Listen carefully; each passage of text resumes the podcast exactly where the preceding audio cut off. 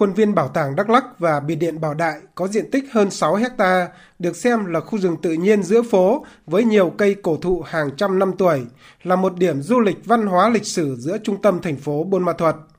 Theo ông Đinh Một, Giám đốc Bảo tàng Đắk Lắk, việc ghép hoa lan lên những cây xanh sẽ làm khu du lịch ngày càng đẹp hơn. Sau một tuần chúng tôi phát động kêu gọi thôi thì hiện nay là chúng tôi đã nhận trên 3.000 cái, cái cái chậu hoa lan. Sau mỗi đợt huy động như vậy thì chúng tôi lại tổ chức ghép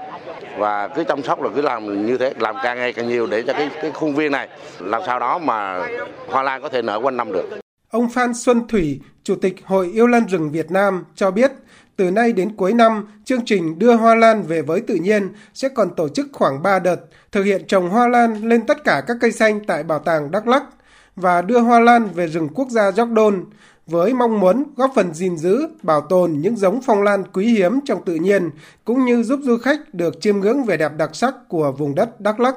Cây hoa lan ấy, nó rất phù hợp với thời tiết, à, khí hậu của thành phố Buôn Ma Thuột. Để cây hoa lan mà ghép được trong tự nhiên á, thì cũng rất mong muốn á, mỗi người dân cùng ý thức cùng bảo vệ và để xây dựng được một cái thành phố Buôn Ma Thuột có cái điểm nhấn có về cái hoa lan. Chúng ta hãy ước mơ rằng một ngày nào đó sẽ có những con đường hoa lan nở rực vào cái mùa mà mùa tháng 3 còn ông đi lấy mật.